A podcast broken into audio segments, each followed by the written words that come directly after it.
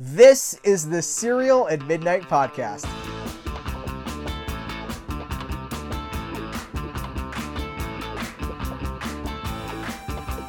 Hello and welcome to the Cereal at Midnight podcast. My name is Heath Holland, and this week I'm talking to Scott Ellison, a blues musician who has just released his 14th studio album, Zero to 60. It's on the Liberation Hall label, and Scott is an incredible storyteller. That's the thing that comes through in this interview.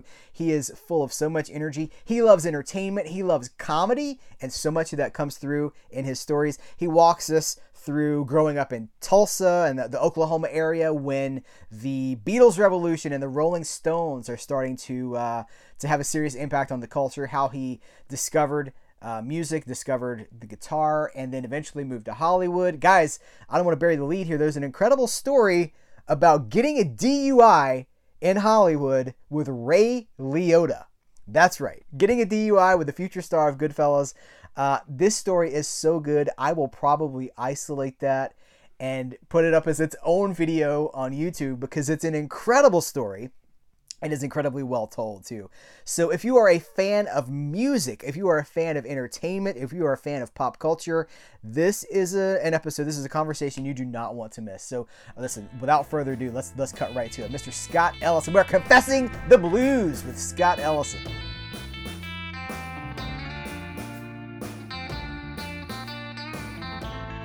We had a number one album in 22. It was on the charts for 10 months and did great. And then now this one's getting off to even better start. It's wild. And uh, so I've just been out. Heath, I've been out. Uh, I toured last, went back out last summer in June, and then a little bit July, some more in August, and then um, the long was in June, and then um, and then this last January we went out for the whole month and a little bit of February. So um, yeah, I've just been trying to. It's really kicking up now kind of came in a little easy. Now it's just starting to kind of roll uh, and going kind of with the pace of the uh, industry, if you will, the industry, if you will, how, you know, it's all coming back.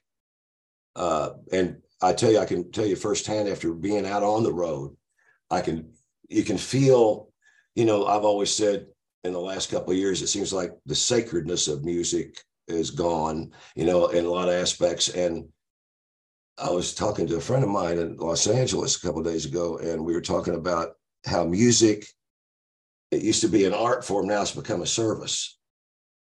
Kind of, you know, and so that's the parallel now, and that's the new generation, the way things. Are. I mean, you know, it's just the way things are evolving. So, but anyway, through all that, uh, the live thing is real. The people, I must say, there's that sacredness. They, they're starving for every note I mean, they're they're excited to be there and hear live music. Uh, so that's a great thing. So that's I feel good. And then going to Calgary, it's all you can feel it coming back. But it's a it's been tough on us, all of us, you know, this business, you know. Well, you're you're answering questions I haven't even asked you. That's on my list. I wanted to ask you how you thought the business had changed because this is your, uh, I believe this this latest album Zero to Sixty is 30 years after your first record.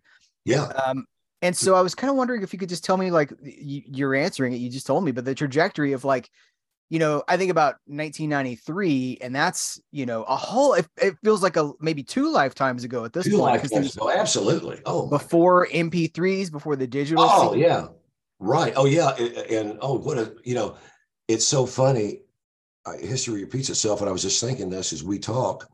Uh, Chains of Love was the first album I did uh, on Quicksilver Increase label. I do not know if they're still in business, but it was a reissue label in the Valley. And uh, but they they got the thing out there a little bit, and I toured relentlessly. Um, funny funny stuff. This is a funny story. And You can appreciate this for being in the business, but I was a side man. You know, played a lot of different people up to I was 30, about 35. And so I really wanted to be a solo artist. So uh, fast forward, I worked on that. I spent my money working on that out, that first album. But the funny thing, I had a master plan, and being that I'm a new, you know, starting off as a new artist, you know, mid 30s, whatever, in blues, you know, it's like I'm actually doing the hardest thing probably that the human being could do to try to accomplish. Okay, I'm 35, which is, I mean, that's that's. I wish God, I wish I could have that back in some ways.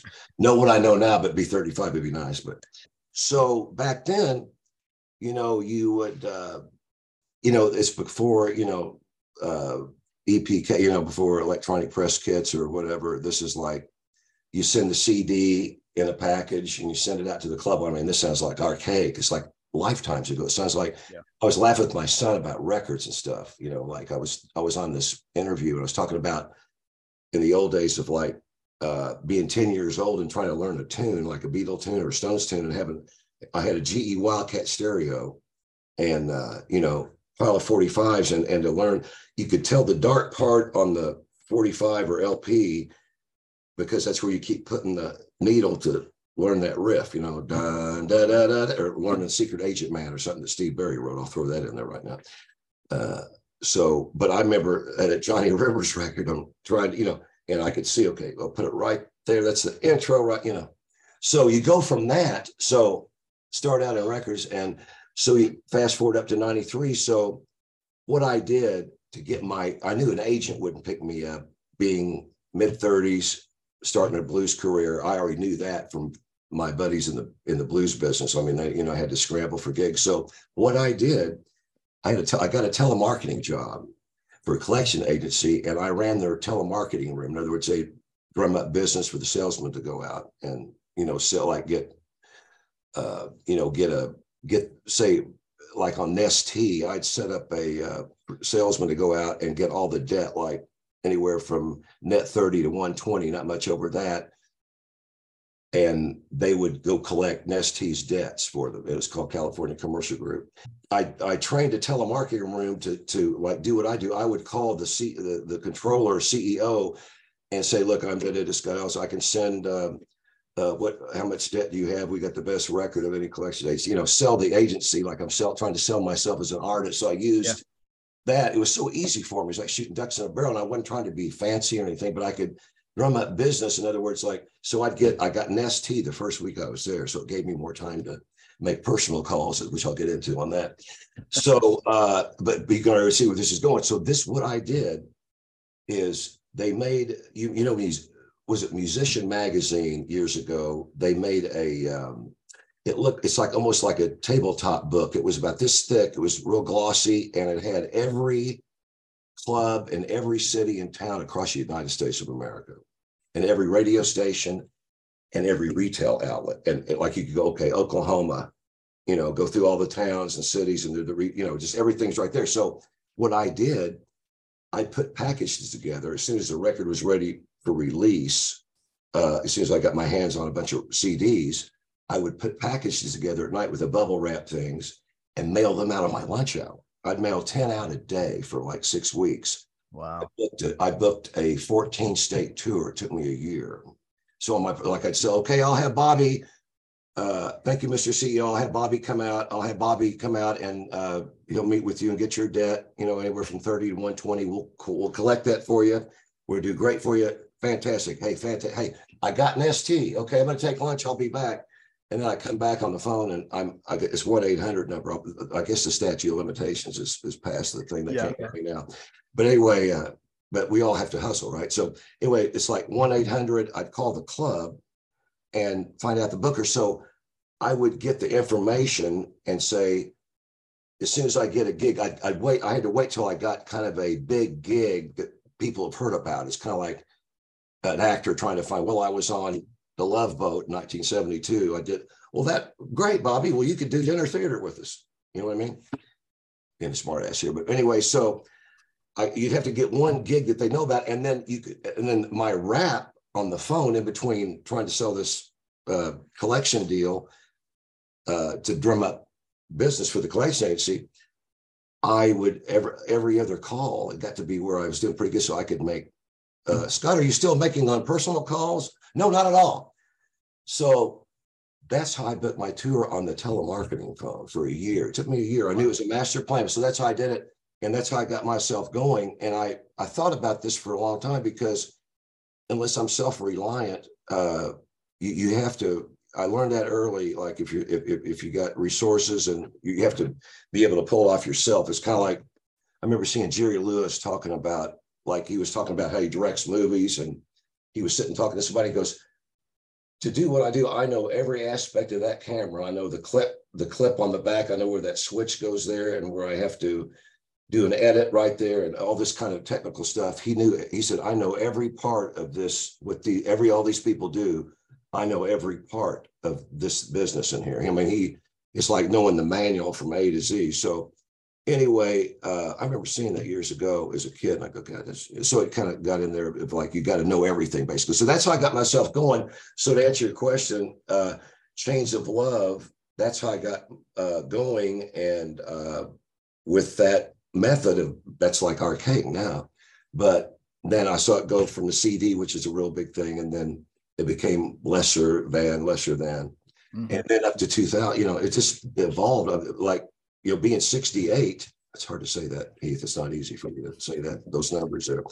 But uh, I've I've seen the baby boomers of my age, younger, a little bit younger, older, whatever, have seen we were, you know, in the first grade when Kennedy got assassinated. So we remember that. So that tape to cassette or eight track to cassette to CD and now you know, download. So it's quite a journey on that. Yeah. But I feel I'm glad I've lived in this period of time because um, it makes you well versed and, and, it's kind of a thinking man's game anyway. You know, mm. this it's it's a crazy thing.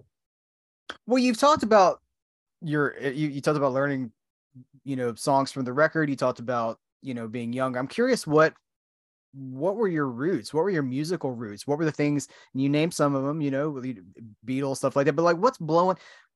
What's your journey to the blues? You know, what's what's the things like? I got to pick up the guitar. I want to learn that.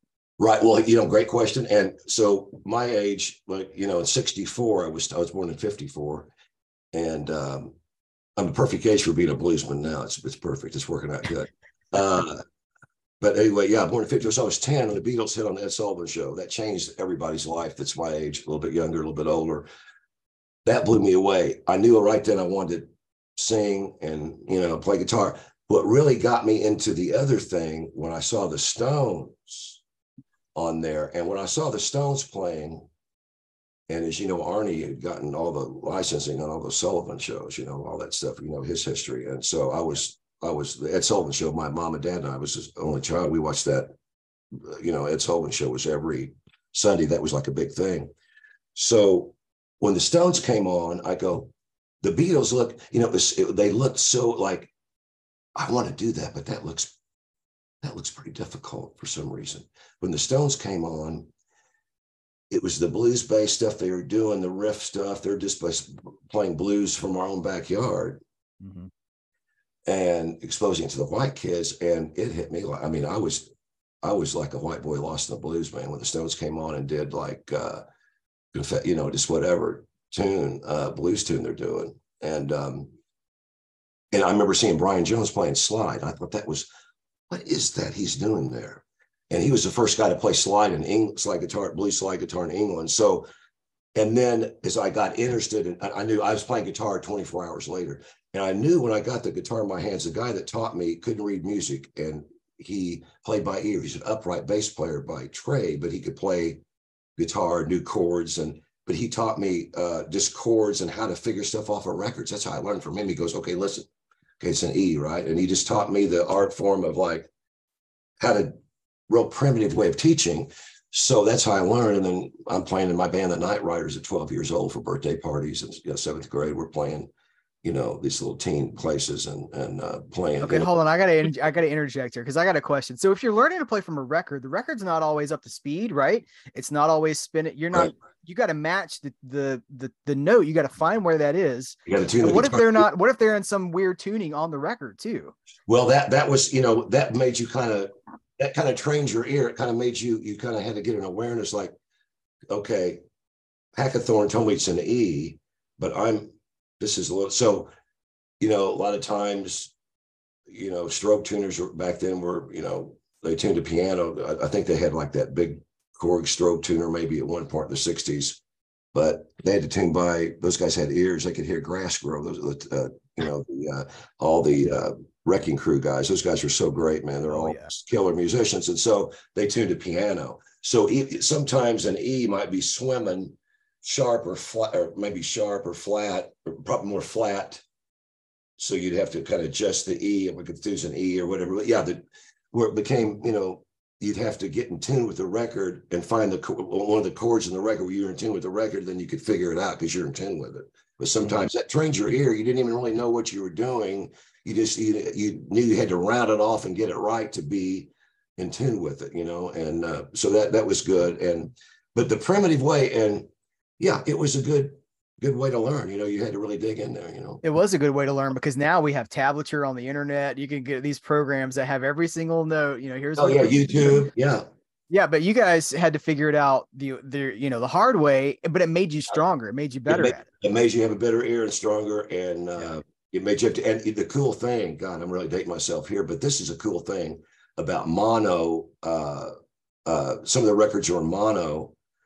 I mean, most of the stuff I got was in stereo, but yeah. Anyway, the mono records, man. My buddy Rick Belke and I had back called the Night Riders. We learned all the, you know, st- uh, the Beatle harmonies or uh, the guitar parts. Sometimes would be you could t- go the left side and all the vocals would be on the left, or maybe all the music would be on the right, or so you could like, what's that harmony? Uh, John and Paul are saying, what's a harmony? What are they doing there? What guitar parts there? You might go pan it to the left, or might be, you know, Keith's uh, part or Brian's part or, or, the Yardbirds, another band that I fell in love with because that oh, yeah. they blew me away. I, that that really the Stones got me on the Yardbirds. Those between those two, and then but you could figure the tunes out because you could you know you have, you could put it all the way to the left or all the way to the right, and and it's you know stationary. You could hear the isolated track of the guitar part, so or, or the vocal part, so that it was you could sing the learn the parts like that and pan it to the right and maybe learn the other parts. So that was a cool thing. So it was yeah. just it's a different thing, but you know, it was good training. Did you ever see? There's a documentary about the Rolling Stones called Crossfire Hurricane. I and Oh man, because you see how much more dangerous they were, right? Because the Beatles, oh yeah, contrasting with the Beatles, they're like, "She loves you." No, I love the Beatles. I'm not knocking the Beatles, yeah. but they come out there and you know they've got their act together and they're right. very presented and polished. And then the Stones are out there and like fights are breaking out in the audience. Oh yeah, they riots everywhere they play, punching people with his guitar and stuff and kicking people. They went the other way. Yeah, see Andrew Loog Oldham, their manager. I love that name, Andrew Loog Oldham. That's it. And uh, so he was he worked for Brian Epstein when uh, Brian Epstein was managing the Beatles. So he learned all, a lot of stuff from Brian Epstein. And so when he came over and wanted to manage the Stones, he, he basically said, "Okay, we can't compete with that." So we got to go the other way. We got to be the devil children and and just go the other way with it. And and that was brilliant from the standpoint he knew how to the secret sauce, if you will, how to package that thing. You know, having Bill Wyman peeing on a building and then they get it they, they, it's all set up to get arrested and they, you know it's all set up. And so that made but that was just i mean ingenious for the time of i mean millions and million dollars of free press i mean. And there's no bad press back then. I mean you know hey uh, they got arrested again. Oh let's go buy their single while the girls love that bad boy stuff. So that you know the the, the little 12 year old girls or 10 year old girls want to go buy satisfaction and their parents are going oh my god my, my child's being exposed to this devil music you know and then, and then what really was cool for me is my dad, God rest his soul, he had the best, he had great record collection, anywhere from like Ray Charles, Bobby Blue Bland.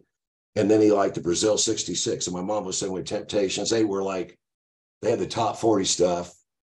And then they had, my dad had had the, the blues stuff. And uh, as soon as I got into Stones started playing, I guess he thought it was safe to play a blues record for me. He said his kid's eaten up with it already. So he's, he's ate up with it. I guess Jody, I guess I'll play the blues records for him now. You know, with total disappointment. Wow. But uh, you know, like my, my son's into this at the worst nightmare. It had to be a nightmare for my parents. I, they they probably all our parents of that era probably wanted to send us all to some doctors or something to find out. You know, there's a problem there with these guys. What's wrong with him? They've he's 12 years old and he's got the blues. He's he's a white boy, and you know, and I came from a uh, growing up in Tulsa.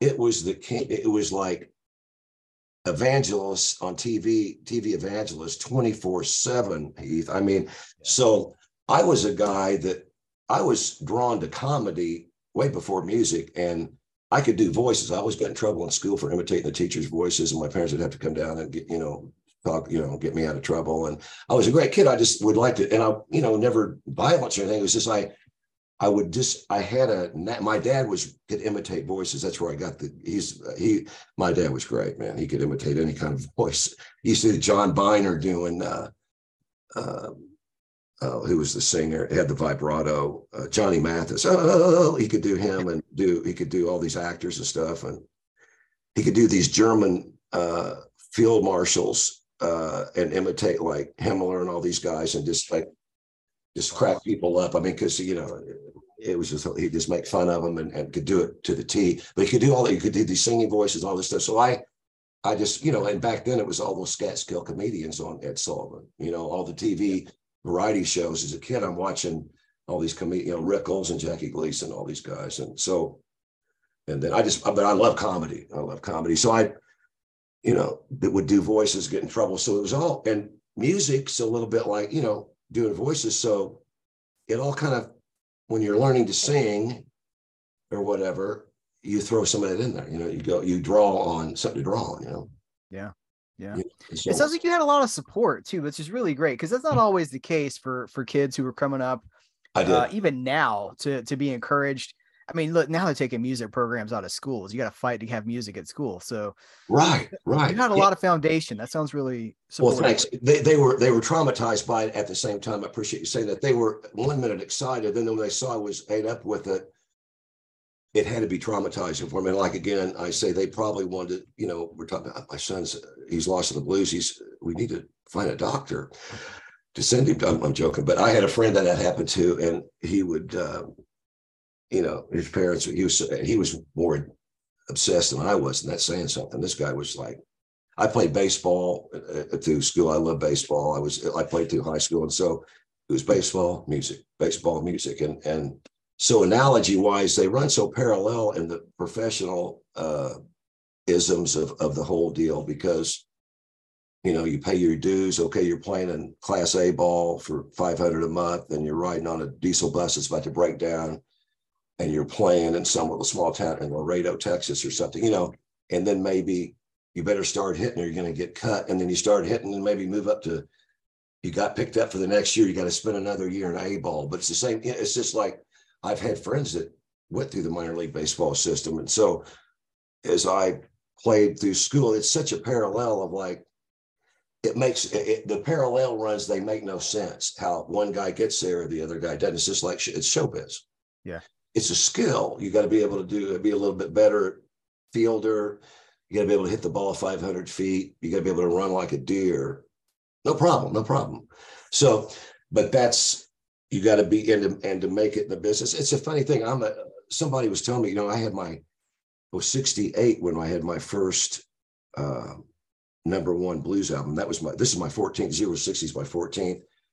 Something about the nights my 13th. And I've had people say, God, what took you so long, man? What you've been doing this? This what was the deal? You but your first album get 93, you've been I said, Well, man, I just had to serve a long 45 year apprenticeship, I guess.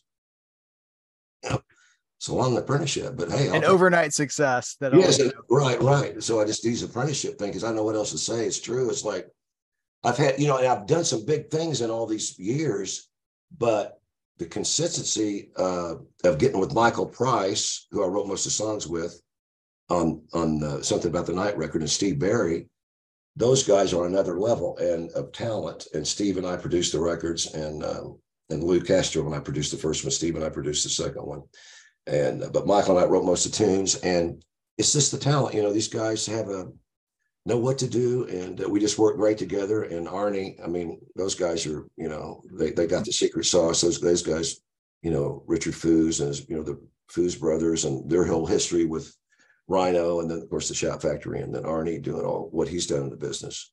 So it's I'm really excited about being with those guys. I mean, I was a fan of Rhino, and I know you remember this. You probably okay, this is 81, so you may be not even born yet, but they, I'm not old, but they, but I'm younger than those guys. Uh, 1981, they had that hit uh, with Billy Vera at this moment on Rhino Records. And you remember the history on that. It was a Facts of Life, I think was a show, and Michael J. Fox and his wife in real life, they were dancing to the slow tune. That's right. Because yeah. at this moment, the record wasn't out. I think that's this is the history on it. So it might have been on an indie record or something. I think it might have been on an indie. So they polished it up or whatever. And so Rhino picked the thing up and went to number one. Billy Vera had written some tunes for other people, but he was on Johnny Carson. I remember, and I I love that tune. And I was a fan of Rhino Records anyway from before that because all the cool stuff they would do. Yeah. And I always wanted to meet those guys, man. I said, these guys, it's just freaking. This is my field. This is my mind. How these guys operate. I mean, I just, I I just got glued to what they were doing, and um, so that's why it's so fun for me. I was a fan of Richard Foos and his, you know, the Foos brothers and and uh, what Arnie had accomplished. And uh, I didn't know this. I saw an interview with Arnie uh, on some. It was an interview from maybe ten years ago, and I told Arnie how much I enjoyed watching it. Um, it's before I signed with him, but he was talking about um, how he ran through rain, snow, hurricanes, uh, you know all kinds of nightmare weather conditions you know to to push those uh still the one for orleans that big hit. Still one. What we're doing and uh, uh, uh, what's what's something dance with dance with me dance with me. So he was real instrumental so he broke those records. Mm-hmm. so his history that those guys i'm just going man they're so deep in the business and they've been doing they know what they're doing they've been doing it so long and and um, that's why i'm so i mean they're great people anyway but to be with that kind of um, I always have a way, you know, the, the pro models of the business, uh, I guess you would say. They just, you know, they stand out, you know, for what they've done.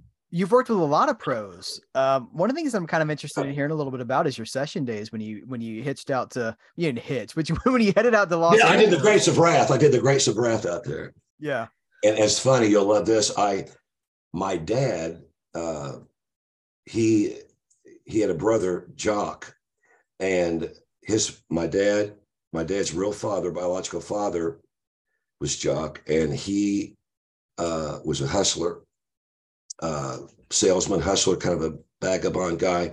And so in 1939 my dad was 10 he was born in 29 so he'd been 10 and jock his brother would have been 15 his older brother and my grandmother mary. And he uh, ran off with this blonde that was 18. He was 42 at the time and went to Southern California. So my dad never saw him again. So that was, you know, my dad would never talk about too much. So then as I got older, you know, I say, well, whatever happened, my, whatever happened to dad's parents? And that was all, you know, grandmother Mary, you know, I was really loved her so much, my dad's mother, but uh, the father he never talked about was kind of a mystery. So I find he was kind of a, you know, criminal, not a bad criminal, but just you know, you know, it was a depression, man. I had to hustle, you know. Sold some guy in Yale, Yale druggist a, a, seat on the stock exchange in Yale, Oklahoma, to get him out of and to get out of town with that girl. It was crazy. I mean, just all kinds of hustling. But anyway, here's a long story short. So when I went, I went out to LA to check it out for two weeks. I said, I, I said, I got to do this. I got to move out. So came back March of 83. My dad goes out there with me. And um, so the plan we did a little family tree thing. We're going to go look up his father, and he knows we're coming because he got a hold of somebody that you know knew somebody. So my dad hasn't seen. This is '83, Heath. My dad hadn't seen his father since 1939. I've never met my grandfather. So he lives in a little trailer. It's lean. It's the trailer is all rusted. It's leaning, kind of. It's just leaning. It's not level. He's got a little pinto that the paint's rusted off. You know, tires are almost flat. He's a night watchman for the school, for a private school down this little pig trail. And he's got, they gave him a trailer. If he has, if he watches the school at night, they give him a trailer. And yeah, they gave him the trailer in that car and paid him a little money. So anyway, he'd hustle other money and do other scams to make money.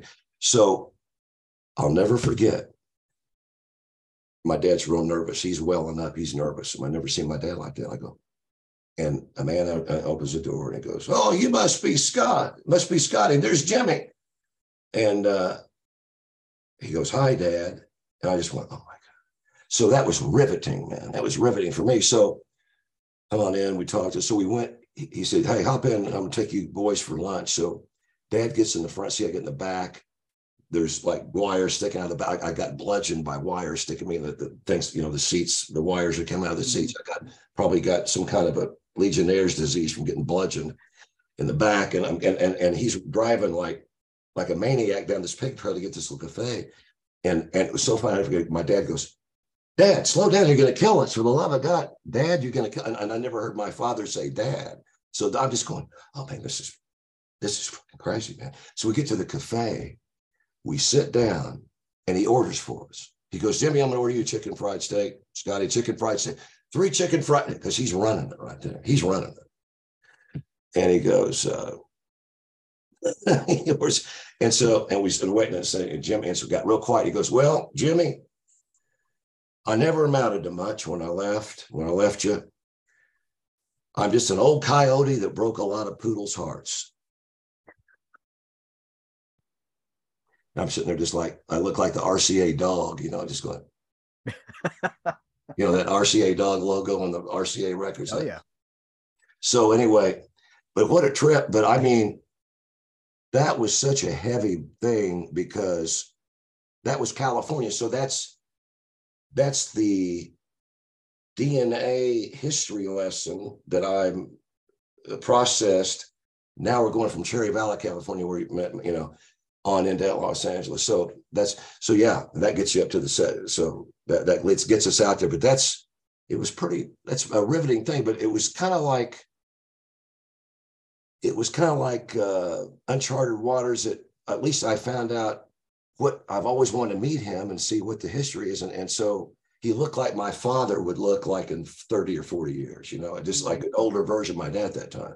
It was just my, all those things came into it. So that gave me a little mojo going stepping into LA, you know, but I was, I didn't know anybody out there at all. I just went out there. I did the Grapes of Wrath with, with dad and here we go, rock and roll. Here we go. My robbery story coming next. I'll tell you that when I got robbed. Okay. Oh yeah.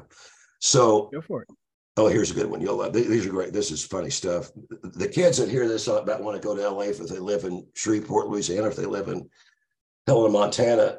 I know there's a lot of kids that'll see this and want to come out to LA. So now what I what I'm telling you here is almost like it's like it's almost like sound of music compared to the way life is now. Anyway, so what happened to me? So I'm I'm in Hollywood at this time. I moved to Hollywood. I'm staying with this girl, Kay, real good buddy of mine. And Ray Liotta lived in the building. And he was 28. We had this, we are the same age. Think he's born in December. We, he was my best friend the first year, about the first six, seven months I was out there. Wow. And, because uh, Kay and I brought Kay brought me out there and I stayed with her and he was in the building. So we ran around together and uh, oh my God, he what a what a funny guy, man. So anyway, we were hanging. So I go out and do this gig. I get a gig with this gal, and uh, real good singer, and uh, I'm bringing us back. She lives in Hollywood, so I drop her off. I pulled my car. I had my Les Paul Strat amp, some mics, and a lot of traveler's checks and cash. I should have been careless, but you know, I I had a little bit upstairs put away, but not a lot, and uh, had one guitar put up there, you know, put away. And so I pulled in the driveway, and I turn off the key, turn the keys off, hit the lights, get out of my car, and these two brothers are walking up the uh, with 45s, walking up the driveway like this, hit the ground, mf'er, and so they got all my stuff. The guy backed his car in. I heard him pull stuff out of my car, threw it in there, and so the guy holds a gun at my head, and the and the and the guy, the guy said, "Cap him, let's go, come on." And he's pushing the gun like he's kind of wiggling the gun. I said, "I said, man, I said I hadn't even seen the beach yet. I just got here, man. Give me a break, something like that." It was just kind of like I knew I was going to get my brains blown out. So at the last resort, I mean, I would have accepted death because I could almost see. I had an out of body experience that really happens. I could see it from above. I could really see it for about a split second, and then it was over. So he didn't obviously pull the trigger. Like if the car speed away for whatever reason, he didn't pull the trigger. I'll never know why, but what I said might have saved my life. But that was a movie. So I was down to one guitar, no amp, and traumatized. So uh, yeah, that was a tough period. That was a tough summer of '83. But, but you know, what doesn't kill you makes you stronger. So but uh, with a comedy mind, I kind of shook the blues off and learned to kind of laugh about it. I mean, that's no laughing matter, but you know, I found out a lot of people get robbed. I mean, I could not, Heath, I couldn't, I couldn't even tell you how many people uh, from other states that moved out to Texas, Oklahoma, like myself, Louisiana, Indiana, Ohio, on and on and on, They've been robbed. Like maybe the third weekend, I got robbed the third. It's like you, you see all these shows like 90 Days In, you know, or you know, these cop shows or reality shows. Scott's three weeks in, robbery, you know. So anyway, that was a movie there. But anyway, Liotta was a lot of fun. Here's the funny now that was a bummer there, but here's the funny. One. So I got a DUI, I got my one and only DUI with Ray Liotta. And we've been up in Hollywood Hills. You can imagine just partying. Uh, oh my God. And it was insane. I mean, just insane. I won't go into details because I don't want to offend anybody, but and I don't want to make myself look bad. But I'll let you know that is the most fun I've ever had in my life. I will say that most fun I've ever had in my life. And that's all I, God, I still can't believe it happened with Ray Liotta. And I'm just going to imagine. So he was on the, he was done some movies and was before, um, a couple years before uh, uh, Field of Dreams with Costner. That's what really broke him. He'd done some other things. And he'd done some, he always played a crazy guy, which he could do that better than anybody. He was just a great actor. And so anyway, we'd been drinking up in this thing. So we got a little, little, too drunk and I was driving and it was raining. And so we had to make a run out to uh, Venice. We're in um, Hollywood Hills. So we went out to Venice on the way to Venice to make a stop out there. And um, it was raining. I had no business in a car, even sober, but let's drive. I mean, I, I was was hammered, just blind. I was blind, literally blind. And so uh, we're out on the uh, you know, splits out, you, know, LA where you split off and go, you know, the one, you know, the, hit to the beach. And then we're right almost at the Bundy exit, which we weren't, you know, had to go to the Venice. We're right around the Bundy exit. I see the party lights behind. me.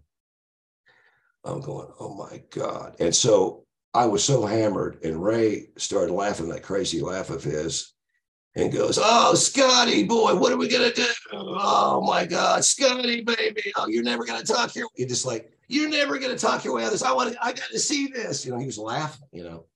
And so he got me laughing. And so I'm sitting there. And so I pulled over and the cop was pissed off because we were weaving. He comes up and goes, Hey, you're all over the road, man. Have you got what have you guys been doing any drugs? What what else you got in here?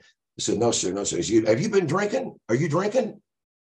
Have you been drinking? And uh and Ray goes, What are you buying? And like like that. And so I just looked at Ray and Ray's going, like it was like it was like Strasberg acting 101. I mean, it was the delivery. I felt like maybe I was in a movie, nobody told me. It was a movie scene. The whole thing was a movie scene. My one and only movie that that'll never be released, but I was in a movie with Ray Liotta because this is a freaking movie. So he gets me out of the car. So I'm doing this, trying to do the thing, and you know, touch your nose. I'm going, and so I, I, I said, officer, let me start again. Let me get my mojo together. Hold on. I, let me get my, my shoes. Or he said, and, and Leo's, Scotty, come on, come on, you can do that. You know, that Liotta, there's like Goodfellas. Come on, Scotty, come on. You know, that Liotta thing. And so, you know, I flunked. I flunked the test. So Mr. Ellison, please put your hands behind my So the cuffs go on. He puts me in a the squad car. He's a rookie cop. He knows who Liotta is even then he calls the Venice jail, and I don't know what went on, but some beautiful gal that was, but looked like Heather Locklear's sister, ponytail, blonde, blinding, just freaking blinding. Heath blinding, and pulls up there. So my joke with, with, was like, you know how many? Can you imagine how many female cops are fighting over themselves to have to go on that little paper there? So anyway, she pulls me, said, Scott, it was Friday night. So there's a Monday. Anyway, he drives off and goes, Scotty, call me, call me. You know, because I mean, he would, but we were so drunk. And then when the girl picked him up, I, mean, I do the same thing. I would have bolted too. You know, I mean, we were both drunk. And, you know, so anyway, I got lucky for the fact that the paperwork took, the paperwork took longer than expected. And uh, before the thing was over, I had to go to court. And I got there, my public defender didn't show up and uh, I blew an oh nine. I, blew, I was one, I blew a 0.9, which then was uh, below the limit. And but they're going to get me for reckless driving with alcohol or whatever. So I got there. The, my lawyer didn't show up, and there's this real high dollar attorney. He looked like, uh, I mean, it looked like uh, just an old school lawyer from the '60s. Looked like F. Lee Bailey or something. real nice suit, had the ascot, real, you know, the the, the gold change. And this guy was was was happening. And I said, "Oh man, I got my public defender didn't show up. I got this, you know, alcohol thing." And he goes, "I tell you what, I know this judge. I play golf with this guy uh, twice a month. I know him real good. Hey, don't worry about it. I'll take care of this for you. Just don't say anything." So he got me out of it. I mean, so I go, God. So there you go. So that was a little, and this is before I really got going. So it gave me a little, not knowing at the time, but it gave me a little bit of what didn't kill me, the robbery, the DUI got out of that. Um, these hard lessons were like, it was like, okay, I'm going to age you, Scott Ellison, three years and, and three weeks, and you're going to grow musically two years and three weeks or whatever. But it was a little bit of that. That's where that's where the blues came from. You you you played yeah. the blues before that, but then you lived the blues. I lived the blues. So here now, this is a great LA story. Now this is because this shows really my career, and, and this needs to be said. So, so I moved to Venice, uh, and I live next door to this VD clinic. Uh, it's on Pacific, and this this apartment's not bad. They were furnished, like they had like a a couch and one chair, and really sketchy kitchen furniture, and that's about it. But you know, dirty carpet, looked like a truck driver's hotel kind of. And the lady that had it was a real cool gal, this Indian uh, gal that ran it, this Native American lady, just beautiful. And uh, you know, at the time she's probably like 40s, looked like she was 30. Just real took care of herself, real nice gal, man, did cool as hell. Well, she had this Indian guitar player, Butch Mud, Butch Mudbone. Uh, that's a great blues player. I think he lives in Memphis now, but uh, that guy literally saved my life as far as getting me a gig. That was my first gig. And, and I told him what happened. What happened, uh, she heard me playing guitar in my first floor apartment. And she came and said, Hey, my Butch Mudbone, my guitar buddy's coming over and I want you to meet him. So we, he came over and said, Hey man, play good. So he played my guitar and I play, you know, and we started, you know, got, we're on the same page. And he said, I talked about the robbery. He said, man, uh, I can't remember her name. Sis, I think her name was, I think her name was Susan. They came to Susan. Susan and I are going to do some. We're going to do this Indian uh, kind of uh, chant for you, and this beautiful thing they they told me they're going to do for me to race the demons out. I mean, I was like, I was a little demon boy from Tulsa after that. I mean, I was doing good, but I was a little demon boy. I'm not going to lie to you. You know, getting robbed, and I was Leo and I were drinking, you know, drinking shots all the time, and you know, he'd come down. And here's the funny thing. So uh, a couple nights later, he comes over and says, Hey man, take a shower, get dressed up. We're going to we're going to the hood. We're to go down to South Central. I said, what, South Central? He said, Yeah, downtown LA, South Central. We're gonna go, I'm gonna take you some blues clubs. I'm gonna get you a gig tonight, man. I said, What? Oh, yeah, yeah, yeah, yeah. So you're when you're in that, you're you're in a new environment, you know, I mean, and I'm so I'm so excited. It's euphoria, Heath. I'm it's euphoric, man. So I go take a shower, put my clothes, you know, put some, you know, clothes at the time on, feel good for a club, you know. And uh, so we go out. We had some blues clubs. So we go to this place called Babe and Ricky's, no, Babe and Ricky's. It's a famous blues club in downtown LA coolest. It's an. I mean, she, this lady, Babe, was the coolest black woman I've ever met in my life. Man, I mean, she was my. She was like my second mother when I was out there. Wow.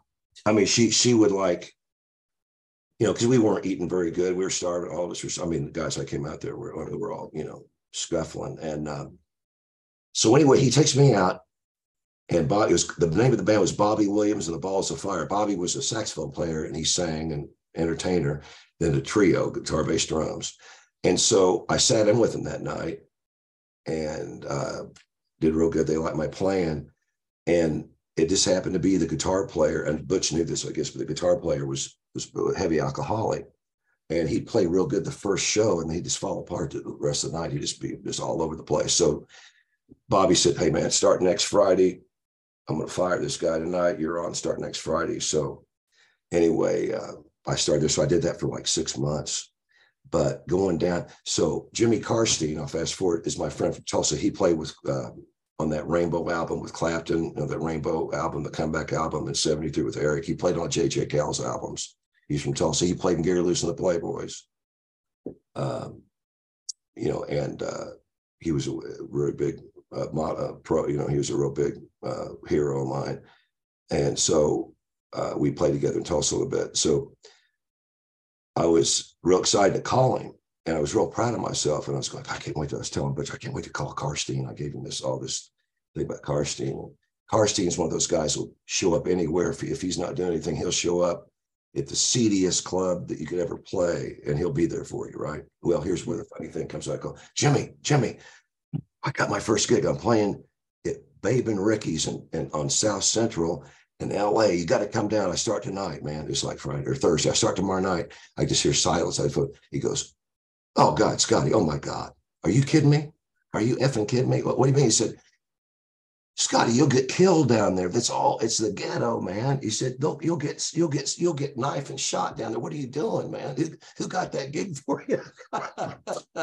I said, does that mean you're not coming down? so anyway, it was pretty crazy, but I was fearless and I wanted to play so bad. And these guys are the real deal. I mean, all of them had played with Bobby Bland in the six. I mean, these guys were pretty heavy drinkers, but they they all were on all the early records with you know uh, you know, Bobby Bland on those federal federal label back in Houston. I mean, some of those, I mean, they were on all that. They just played the blues. I learned so much from those guys, and uh, learned how to play quiet real good because I'd always played a little too loud before that, and they played pretty. So and learned I learned how to play real quiet with the dynamics and intensity at low volume, and that's what I really had to be a better musician uh, to learn that. And I learned that from those guys, but what an experience. But uh, oh my God, man. That's amazing. It sounds like, you know, what doesn't kill you makes you stronger. That's the right. So far. Right. And I couldn't get the, the, guys, I couldn't get down there to see me. They're scared to death. Come down. They, they, they, they, were worried about me. I think they called my parents worried about me. Said, you got to get him out. You got to call Scott. I mean, I mean, it was I mean, like, we got to get Scott. He's down and playing with those guys. So anyway, it was great experience. And, um, but, you know, I look on it and that was God's way of saying, okay, man, I got to toughen your ass up. You're out of Tulsa. You're going in the big city here with all these. I mean, it's going to be some goons out here, man. We're going to have to, it's like going in the army or something. It's like, so I got my, I got my, I've got a, I got a four year degree. I got a BA in psychology. I promised my parents I'd go to college. So, you know, that's a whole other thing. I went to master's school one day and then went for an audition in Nashville. I, I, I, you know, that was my history. So, so music, that was my music school. So in that short period of time, I grew like, okay, let's say the first six months I was out there, I grew five years in maturity and probably three years to five years in, in musicianship in those six months. So it didn't kill me. And I learned how to play with these brothers, man. And they, they, you know, they weren't hard on me. They're, you know, they, they're pretty easy. They could have been hard on me, you know. And uh, Scotty, turn down, you, you that, turn down. You know, sometimes I get on my little sometimes. But but I, I got I started playing quiet, and uh, you know, the only drop, the only thing that did happen one time, the second weekend I was there, the Friday night, the start of the second set, we were playing Honky Tonk by Bill Doggett. This is dun dun dun dun dun dun dun. dun all of a sudden I look, I hear this, some guy fired a shot up in the ceiling from the front door. And he walked in, fired the gun up, and everybody just hit the floor. And I stopped playing. And Bobby says, Don't stop playing, keep playing, keep playing. So I learned right there, you never in a ghetto club in a, in a blues in a ghetto club in any kind of black club, or really any blues club I learned from Bobby, you don't stop playing. If somebody fires two shots, three shots, you keep playing. Just for whatever reason, they're not they know. So I jumped back and I was going, my heart's just going, beep, beep, beep, beep. It was like beating faster than the tempo of the tune, you know. So I got to, but there you go. So that's the that's the dynamic that got me. Uh, that was my uh, Fort Benning parachute training or whatever, right? For that. Yeah, say blues boot camp as Blue, yeah, blues. There you go. Excellent. Blues boot camp.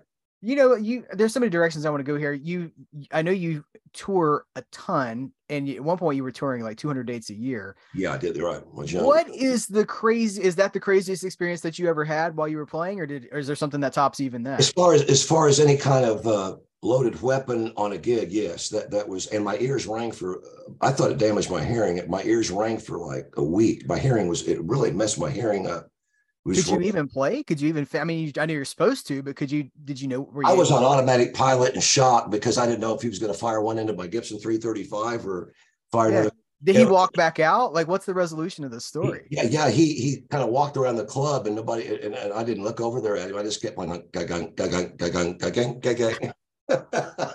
and so and so it's all over. I found out after we got off the break, everybody's like, uh, and uh, and it was over. His mother was drunk and lost her keys. So it morphed into somebody stole her keys. So her son was coming back and, and, um, you know, raising hell. So anyway, I got out of that one, but yeah, just, you know, when I, I, uh, moved back to LA in 93, March of, let's see, September of 93 and, uh, got married in September. I met my, I knew this girl, Darcy, from years gone by as just friends. And then we, she came to my show, Tulsa show when I was on tour for my Chains of Love album in uh, August of 93. So we hit it off and rang up about a $9 million phone bill from LA to Tulsa after tour's over. So I moved back, I got, flew her out. She, we, we did the grace of breath back to Tulsa, then got married. And then, uh, 94, we got married. And then, uh, 96, my son Taylor was born, uh, August 26, 96. So that was the greatest day of my life there. But, um, so up to then i and i still toured that much for a long time you know uh, doing a lot of dates and i you know i it's like learning, it's like anything else you know I, I all the old guys older guys that started all this stuff and you know it's like do what you do what you do so well you you, you have such a great voice and, and, and you do such a great show and you know practice makes perfect it's like for me gigs are just like uh you know the way i look at it the parallel with like you know I was saying earlier about baseball and, and music. It's like you can never play enough games and you can never play enough gigs and you can, you know, I just keep growing. I mean, I never am satisfied with with you know, I always want to keep. I think the last night was the best. I played this song because your tunes keep evolving, you know, as you play them. You know, you record them, you get them, you know. So it's it's a grow. It's just nice to see.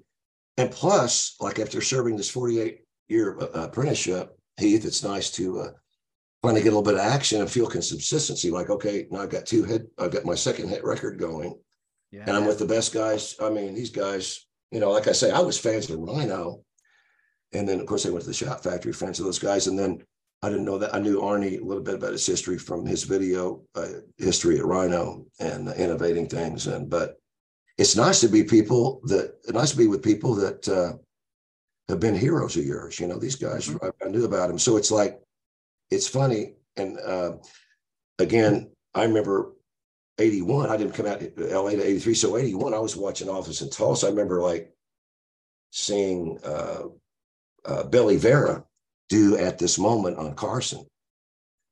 So freaking great live. And, uh, and Rhino, you know, just like, so that had to be a cool moment for Rhino with Arnie. I, I need to ask him more. I need to uh, talk more. Let's call him right now. Just at say, Arnie, what was that like? Him that hit? We need to. Why? Why are you calling me right now? Yeah, get me on TV. Can you get me on Fallon? No, but uh, anyway, that was great, and and so I. That's how far I go back watching those guys from the from the uh, sidelines. So you know, fast forward the tape is 22. We had something about the night, and so Steve Barri has known these guys. So it's a real good. I just they know the business so well. I mean, they know what.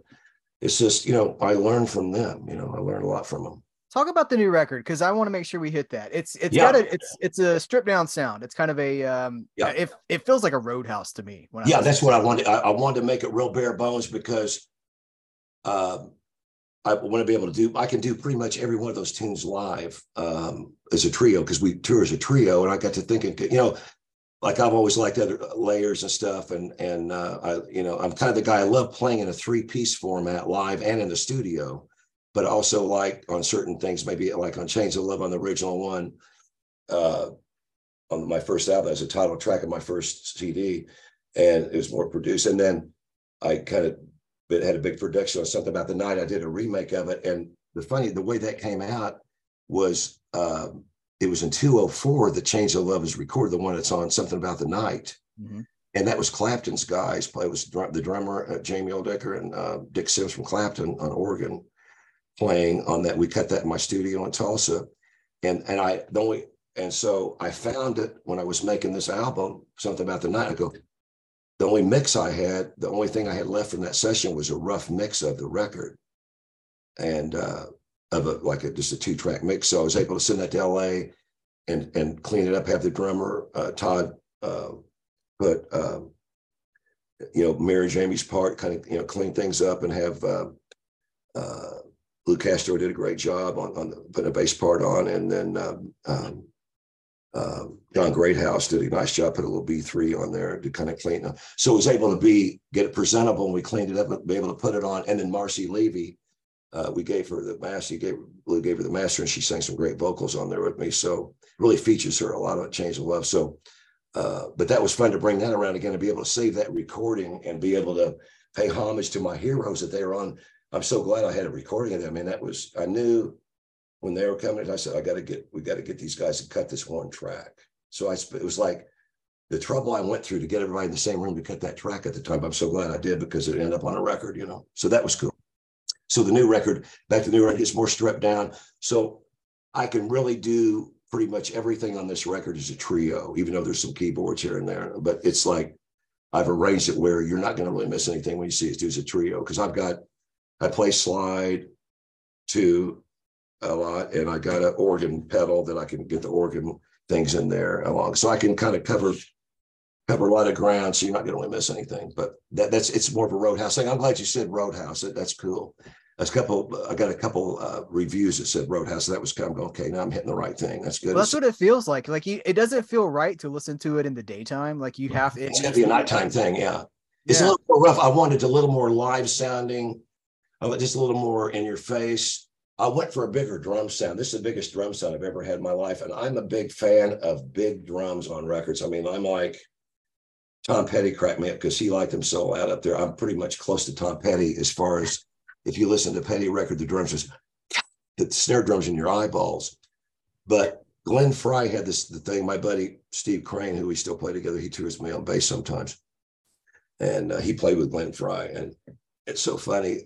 Glenn said, Stevie, the most important thing on a record is a snare drum, right? That's the most, you know, and it's really true. I've always thought that way. So on this record, every snare, every track, that snare drum's in your eyeballs. I just, it gives it, I just love that big sound. It just, I've always been a fan of that. And um, I kind of took it to the next, I mean, I, I mean, the engineers go, Scott, are you sure you want it? I said, yeah, I want that loud. Yeah. turn it down one dB. Okay, I'll go. I'll, I'll meet. I'll, I'll, meet you halfway. Okay, that's cool. It's pretty loud, but I like you know, it, it, it just has a bop to it. It has a kind of a you know snap to it that it gets your attention. You know, especially on zero to sixty. I you know I played the percussion on the you know in there overdid the percussion, and wanted that get the big drum sound in there. That, that gets your attention. Little Sergeant Pepper meets Albert King. Little Sergeant Pepper meets. uh uh, John Hiatt, Bonnie Raitt, Joe Walsh, and Scott Ellison. Wow. I guess you could, yeah. Yeah. Yeah.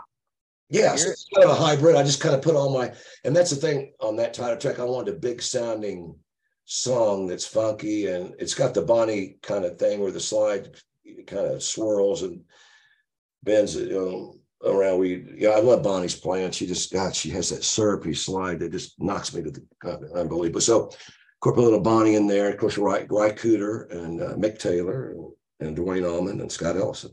But anyway, so it has all. Yeah, see, I'm wearing a Gregg Allman shirt. and The microphone's blocking it, but I themed my shirt for this conversation. Oh, oh you like Gregg Allman fan? Yeah, yeah, oh, oh yeah. Oh yeah, oh, yeah Gregg. I love Gregg, man. He's one of my. Saw him, saw him live. Uh, oh, geez, it was a while. He's gone now, right? So it was probably yeah, eight years ago, maybe. Yeah, yeah, yeah. I saw him about eight years ago too. I was off. From, I got off my tour. I saw him at the Hard Rock. I, I, I got off the road on a, I think on a Thursday, and saw him on a Friday, and uh, he was hurting a little bit, but he was great. They came. Did, they had the band was great. Dennis DeMello, and he came out and did. Um, uh, well, was it? Uh, uh, was it? Uh, might have been.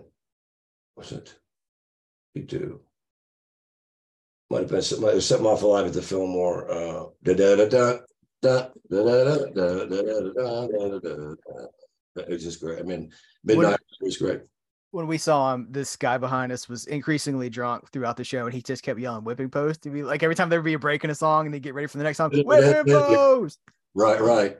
Yeah. Stairway to Freebird. Yeah, exactly. Yep. Uh, and he did play. He, they played. I think that was the closer. Was that that was the last thing they played? Was whipping post. Um, Oh, he's great. Yeah. I, I, where can people? Let's talk about where, where, can people? Do you care where people buy it? Do you want to buy it? Do they stream it? What's best for you? Is there a place you want them to buy this record? Anywhere. Uh, yeah, you know, uh, order one. You know, I like to see them order it from Liberation Hall as much as possible because those guys are my cats, man. I love those. You know, they they they. But um, yeah, there's it's streaming, and I sell physical product on my live shows. I'll have when I go to Calgary. Um, uh, I'll have some CDs. But zero to 60, I'm really excited about it uh, from the standpoint of I, uh, we got that kind of Freddie King influence thing. That's how I love my woman. And uh, really had, uh, I think this is my, I mean, to me, this is my favorite album. I probably said that about every album, but um, this one really has a special place because uh, it's kind of um, really me now from the fact when I did something about the night, I hadn't been touring and uh, playing the studio. So there's always studio things you play. I mean, I, I feel good about the playing on something about the night, but I feel a lot better about the playing on this because the improvement is such that uh, I've been playing a lot of gigs when I'm cutting these tracks. So the mojo, you got your you're you're stinging a little bit different. I just tell the difference. I mean, for myself, my own self esteem, I think uh, this is my best playing and and and write. I mean, as far as writing, as far as consistency from song one to twelve, I think it's the best I've done with with playing, writing, performing, whatever you know. So I think it's it's what how I really wanted to do it, and I, you know, I think about the next record be a live one. I would think, but I don't have to worry about that for a while because I've been doing a lot of records.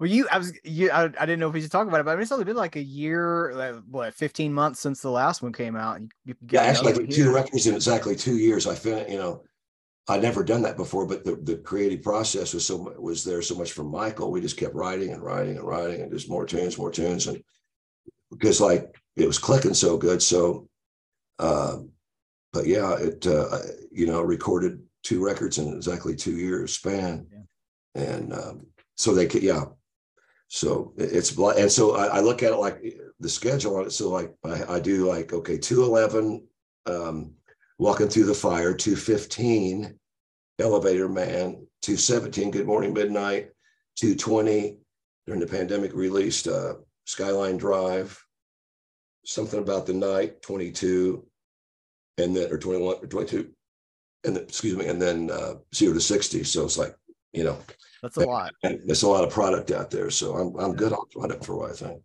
Well, people can find your tour dates at your website. So scottellisonband.com, right?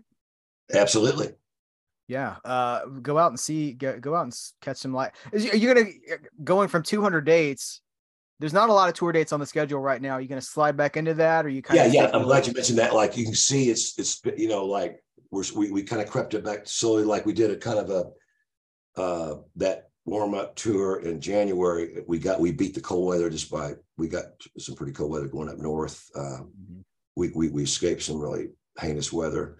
Yeah. Uh, but we did, but that was good good for us to get you know get our feet wet and and uh, play these tunes and play some you know play the tunes and uh, uh, you know and then you can see from the schedule it's it, there more dates are coming in. So we've kind of uh, more selective and it's a different culture now. Like I'll, and to answer your question i'll be um, you know uh, during the summer june's going to be real busy. The spring you know late spring summer is going to be real busy through the summer. And then uh, uh, it's going to like it's going to be it's not going to be i'm not going to do 200 dates again a year unless you know i mean that could I, am I'm leaving that open we're doing as many dates as we like, can i might yeah i might i feel great at 60 i mean i love doing it i love doing this I'm, it's like I sometimes go, why do I love this stuff so much? Why do I? I'm it's still I still have a little kid in me about it. I really do. It's like I was. I got to tell you, uh, share this with you. We are coming back from. Uh, uh, we did this Arkansas gig last weekend, in Mena, Arkansas, and we had a real, it was a real good night. And um,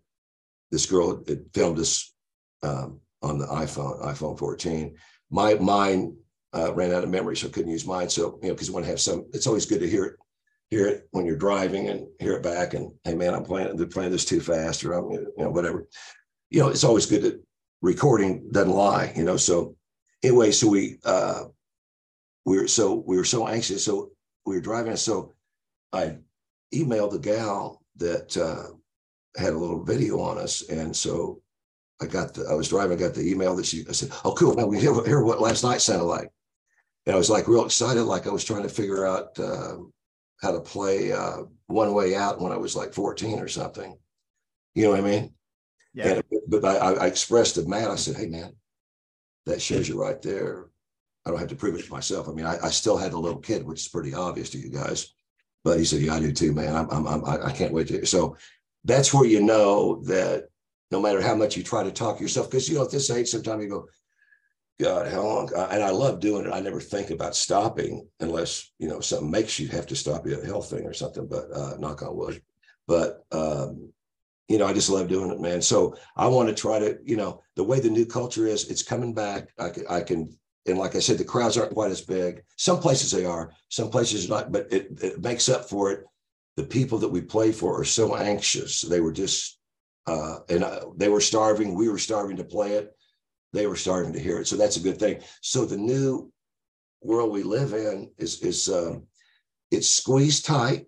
It's squeezed very tight, but uh, there's a lot of. I think we're getting some of the sacredness back for the blues and the excitement to hear it. It's all different. It's all different as things change, you know. But um, I, th- I think we're going to be okay. A lot of a lot of chicks with guitars are doing cool, doing great. A lot of pretty gals that play great. Uh, Joanna Connor's great. Uh, Ally Venable, I think she's great. Samantha Fisher, some great guys, you know, and then got some great, good looking girls that play great. And then got Zito and Albert out there doing their thing, the Blood Brothers deal. A lot of, a lot of great young people out there doing real good and, and uh, makes me feel good being an older guy in the blues now uh, I, it makes me feel good for the future. So yeah, I, am very blessed, and and I feel you know it's kind of like starting over again, really, which is cool. That's cool too. I mean, during the pandemic, I reinvented myself anyway. I got to be better, and and just uh, use that time to make a record, be a better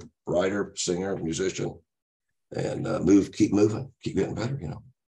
Wow, that's a great place to leave it. You brought us full circle. So hmm. let's put it back in there. Is there anything else you want to talk about before I let you go? I'll just uh, shout out to uh, Liberation Hall, Anton and uh, Arnie, and uh, tell them how much I love those guys and how much they're doing for us and having a good time. We're uh, uh, doing real well, and I know they're excited. And, and like I say, and we talked about, you know, more dates are coming in, and I'm being more selective and getting some of the height with the, you know, one thing that's good is the with the airplay now two records doing real well and all the chart uh, time, a lot of spins on the record, and uh, it really has helped the uh, the uh, gig front on getting a little higher tier, moving up, moving up like the Jeffersons a little bit, you know, moving on up, you know. There you go. Yeah. As, as we go through this 48 year apprenticeship.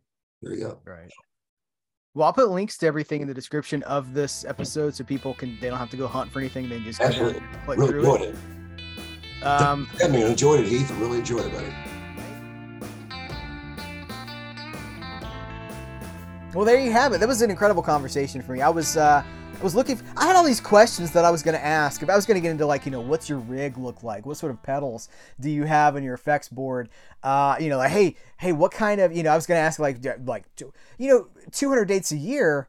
You know who else does that? It's like Bob Dylan tours like 200 dates a year. I wanted to ask about life on the road, but our hour really just flew by. And when you get stories like the DUI with Ray Liotta's story, the shooting in the Blues Club story, I mean, you just like what a what a what an incredible storyteller this man is, and uh, also what an incredible musician. So. The, I mentioned all the websites and the, the you know the, the albums I put album covers here for the last couple of albums uh, there's something about the night and 0 to 60. But uh, Scott Ellison Band is where you want to go. Band.com. ScottEllisonBand.com is where you can go check out the tour dates.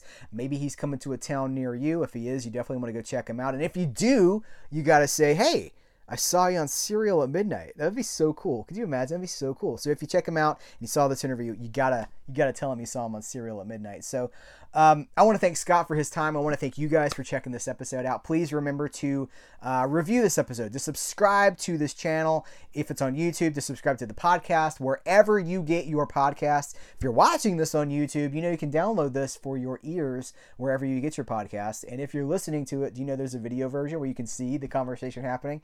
Uh, thank you so much. You can email the show cerealmidnight at gmail.com. Follow us on all of our social media platforms. Got another exciting conversation coming up for you in about seven days. So stay tuned, guys. Thanks. Take care. Till next time, I will catch you later.